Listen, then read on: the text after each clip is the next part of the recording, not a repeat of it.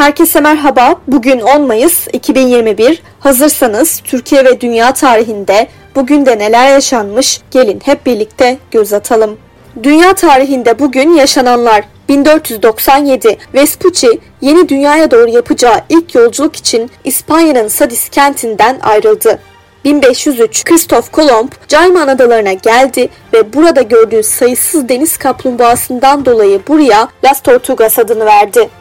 1799 Cezar Ahmet Paşa komutasındaki Osmanlı ordusu Akka'da Napolyon Bonaparte'ın komutasındaki Fransız ordusunu yenilgiye uğrattı. 1872 Victoria Woodhull ABD başkanlığına aday olan ilk kadın oldu. 1941 İkinci Dünya Savaşı sırasında Rudolf Hess, Birleşik Krallık ve Almanya arasında gerçekleşebilecek bir barış antlaşmasını başlatabilmek umuduyla İskoçya topraklarına gizlice paraşütle indi.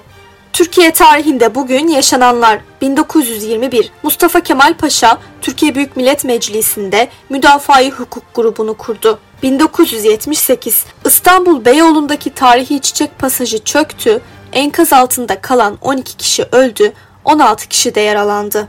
1996 DYP Genel Başkanı Tansu Çiller'in Başbakanlıktan ayrılmadan 22 gün önce örtülü ödenekten 500 milyar lira çektiği açıklandı. 2010 Deniz Baykal CHP Genel Başkanlığından istifa ettiğini açıkladı.